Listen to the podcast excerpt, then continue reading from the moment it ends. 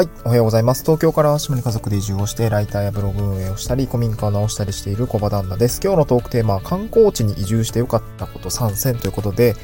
えー、まあ私が今淡路島に移住をしていて、まあ近年なんかこう、よくテレビで見かける淡路島特集っていうのを見かけるので、実際に観光地に移住してよかったことをですね、3つお話をしたいなと思います。で、まあ明日はですね、観光地に移住して、まあ困ったことを参戦みたいなところで、まあ良かったこと3つ前半ですね、今日お話をして、えー、明日ですね、えー、観光地に移住して、まあ困ったことみたいなのも合わせてお話をしたいなと思いますので、まあぜひね、明日もぜひ聞いていただければなと思います。えっ、と、今日はですね、あの、まあ、移住先選びの参考になるようなテーマについてということで、あの、観光地への移住ってどうなのとお気にかかっている方向けの内容になるかなと思いますので、まあ、その、まあ、これから移住先を選ぶときに観光地っていうポイント、まあ観光地というくくりで選ぶ人あんまりいないと思うんですけど ま観光で行った場所がね、すごく良かったなっていうところも結構あったり、あの、そういうことがきっかけになったりする方も多いと思うんで、まあぜひ聞いていただければ嬉しいです。で、先に3つですね、観光地に移住して良かったなと思うことがですね、ま、良かっただけじゃないんですけど、まあ、えーと、なんか、いい、いいポイントだったな、みたいなところが、3つありますので、今日は先に3つ紹介するんですけど、1つ目が混んでいない時期に遊びに行けるということですね。混んでいない時期に観光地に遊びに行ける。2つ目が友人知人を招きやすいですね。えー、3つ目が観光客向けのビジネスが盛んな環境ですっていうところですね。こちらについても一つ一つコメントしていきたいなと思います。で、1つ目。混んでいない時期に遊びに行けるですね。これ結構ですね、えー、幸福度を高める要素かなと思うんですけど、まあ私が移住した淡路島ですね、夏のシーズンは関西圏から結構気軽にね、行けるプチリゾートみたいな感覚の人結構多いみたいで、近年ね、あの、人気が高まっています。こう、関西圏だから住んでるのか、関西圏に住んでるからなのか、あとまあ、淡路島っていう場所に住んでいるからなのかわかんないですけど、ね、やたらとこう最近テレビで淡路島特集っていうのをめっちゃ目につくんですよね。うん。まあ、あの、パソナグループさんがね、あの、本社移転していて、あと開発もどんどん進んでいるっていうところもあって、まあ、注目度は2020年ぐらいから高まってきていたとは思うんですけど、えっ、ー、とね、淡路島の観光地が増えてますね。本当にスポット増えてますね。で、それに伴ってこう観光客も増えているし、で、観光客が増えるんでまたスポット増えていくみたいな、そんな感じのループにね、上がっ、あの、なっていて、なかなか珍しいとは思うんですけど、今盛り上がってる地域なのかなというふうに感じています。で、そんな淡路島にですね、移住してよかったのは、まあそういった観光地ですね、まあたくさんあるんですけども、か、なんかね、混んでいない時期に行けるってことですね。まあただちょっと例外があるんですけど、あの、幸せのパンケーキっていうね、あの、場所があるんですけど、あそこずっと混んでますね。あの、なんかこう、ブランコとかのモニュメントもあって、あのかこう、海にこう、身を投げ出すような感覚のブランコがあるんですけど、すごいね、あの、インスタでもすごい映えるんですけど、あそこね、結構平日にね、あの、通る時結構あるんですけど、毎回混んでてすごいなと思いますね。そう、それだけね、やっぱりいつに混んでるんですけど、まあ、それ以外の場所は、えー、結構ね、平日だと、まあ、空いていたりもしますね。パソロさん関係の観光地も結構空いています。シェフ、ん？シェフガーデンとか、あと、最近行ったのはノジマスコーラっていう、その、学校ね、あのー、まあ、え、リノベーションしたような、あのー、まあ、食事の場所なのかな。結構美味しい。あの、子供たちもね、喜んで、あの、ビュッフェとか食べていたんですけど、だったりとか、まあ、あと、まあ、南淡路とかだと、こう、まあ、僕もよく行くんですけど、イングランドの丘とかですかね。あと、まあ、淡路島牧場みたいなところとか、すごくね、あの、空いてる時期に行けるんですよね。で、やっぱ混まない時期って、やっぱ、なんていうんですかね、車ですぐに行けてね、あの、子供たちでゆっくり回ることができるんで、めちゃくちゃね、えー、やっぱ、いいです。あの、空いてるっていいですよね。こう空いてるってすごいいいんですよね。まあ、特に子育てしていると、混んでる場所ってめっちゃきついんですよね。そう、結構で、フリーランスになって、まあ、もっぱらその平日に行くことも増えたんで、やっぱね、空いている状況に行きやすくなったんですよね。そうなった時に、あやっぱ空いているっていうのはこの幸福度を上げるなっていうところがあるんですね。めっちゃ混み合ってる土日とかに行くと、やっぱ駐車場も止めづらいし、なんかご飯食べるにしてもね、あの、すっげえ混んでるし、超大変だったんですよね。そう。で、子供と遊びに行くにもやっぱ空いてるっていうのが一番いいですね。はい。えー、これがいいとこですね。で、二つ目が友人知人を招きやすいっていうとこですね。まあこれもね、まあ枝葉の部分なんであんまりこう、なんだろう、こう、いい、いいことの一番大きいのはさっきのその、住んで、す、あの、混ん混んでいない時期に、あの、遊びに行けるっていうとこですね。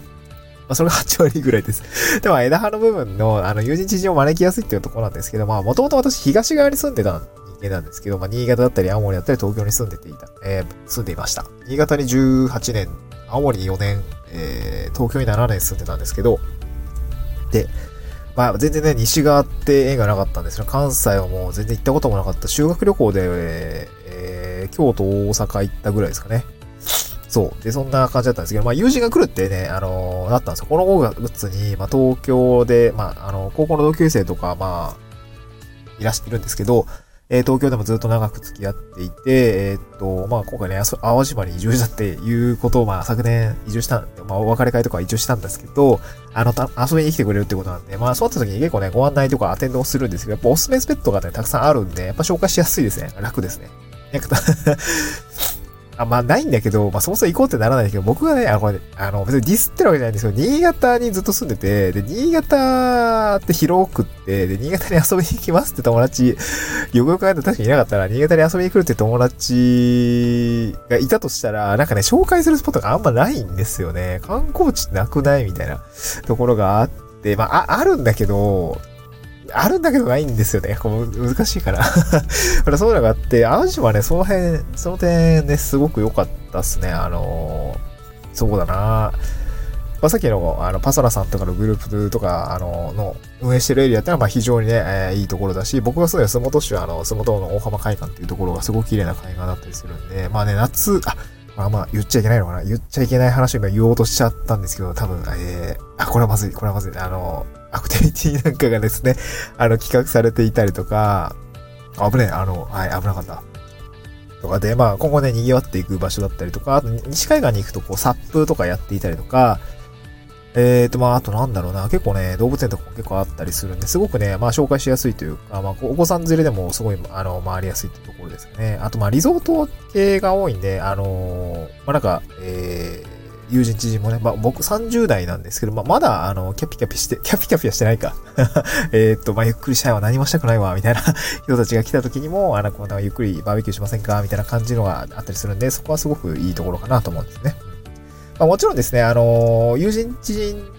せっかく来てくれて、僕ちとかも来てくれるんで、ここ地元民がね、よく使うお店だったりとか、ディープなところも紹介したいなと思うんですけど、まあそういう時にね、あの、人を招いた時に結構アテンドしやすいのが、まあメリットかなと思いますね。観光地の近くに住むとですね。まあ旅館とかも結構ちゃんと揃ってるんで、えー、いい立地にあって、なかなか観光しやすい場所かなと思いますね。はい。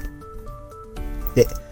最後3つ目ですね。観光客向けのビジネスが盛んというところです。まあこれはその観光地なんで当たり前なんですけど、観光客向けのビジネスとか業態っていうのが豊富ですね。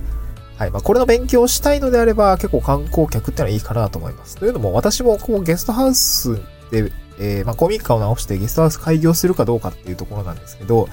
えー、とりあえず直してます。住む場所として今直してるんですけど、あのー、まあ、直しただけじゃ面白くないんで、なんか業をやろうかっていうところ、まあ、地域の人とも、まあ、ちょっと期待はされているんですが、ちょっとやるかどうか、えー、今日中ね、なかなか大変、金がないってところで 大変なんですけど、まあそういった時には勉強しやすい環境かなと思いますね。結構淡路島の場合はリゾートっぽいところがあって、まあそれ目当てでね、来る方も多いんで、まあ旅館とかグランピングをはじめ、例えば、さっき言った、えー、サップですね、あの、パドルで、なんか、なんていうの、あの、カヌーみたいな、あビート板、ビート板じゃないな、サーフボードみたいな大きいサーフボードの上に立って、パドルで漕ぐようなやつとかね、あのそういうサップみたいなのがあったりするんですけど、で、なんかそういうのもたくさんあるし、あと旅行ってアクティビティだけじゃなくて、食事とかも飲食ありますので、淡島っていうのは僕がこう想像していたより観光観光客向けのビジネスっていうのが結構広く展開されているなという印象がありました。まあ何もない場所だとやっぱそういうのないんで、なんか勉強するにしてもちょっと難しいのかなと思うし、なんかこう自分のビジネスにつなげていくときにも、えー、まあ、なんですかね、まあ幅広げやすいっていうような感じがありますね。うんで、ゲストハウスをね、バイトで手伝っていた時に言っていたオーナーさんの言葉すごく印象的だったんですけど、淡路島で宿業をやるなら、夏は黙ってても客が入るから大丈夫だよ、みたいなこと言っていて、いや、もうそれすごいなと思ったんですよね。いや、そんな人気なんだ、みたいな。うん、ガーッと埋まっていくって言ってましたね。だからそこ夏は本当に稼ぎ時なんですよね、って言ってました。いやね、もちろん、あのー、いや、でもそこの宿めっちゃ立地悪かったんですよ。めっちゃ山の中にあって、めっちゃね、あの、道路も舗装されてないような、もうナビもあってもたどり着けるかわからんみたいなところにある宿でさえ埋まってくって言ってたんで、いやー、どうやって収穫してんすかねすごいなと思いますけど、まあやっぱそんだけね、宿が埋まってしまうっていうところだ、あの、実態だったみたいです。はい。そんなとこですね。はい。ただでさえ、あの、宿不足なのかな。いや、家不足、とりあえず家不足って言ってましたかね。うん。なんかそういうところがあったりするんで、まあ、まだ宿は作っては多分人も入っていくんでしょうねというところでございました。はい、まあそういうところがですね、淡島の、まあ、観光地に移住した時のメリットですね。まあちょっと最後3つ目はなんか移住した時のメリットというか、まあ移住して誰かが創業、移住創業をする方のメリットに近しいかなと思うんですけど、まあさ、そんな、そんなような状況がありますね。まあ、ゲストハウスをやってる移住者の方も多いし、ゲストハウスじゃなくて飲食店をやっている移住者の方も多いんで、えー、実際に自分がね、そういうところに興味があるのであれば、移住した方、先輩がですね、もうすでに自分がやりたい業態の先輩になっているというところがあるので、結構話を聞いたりとか、えー、厳しさを知ったりとかっていうする、まあいい機会になるかなと思いますので、まあそういうこと、え、移住後のえ働き方を学ぶ上でも観光地というのは観光地ビジネスをやりたい方についてはいい場所なのかなと思いました。先輩が多いということでね。はい、えー、今日はそんなところでございました。まあ、ゴールデンウィークなんで、えー、すけど、まあ、仕事を頑張りたいなと思います。えっ、ー、と、明日はですね、えっ、ー、と、まあ、この逆パターンですね、えっ、ー、と、観光地に移住して、まあ、えー、困ったこと参戦についてお話をしたいので、まあ、こちらセットで合わせて聞いていただければなと思います。また次回の収録でお会いしましょう。バイバイ。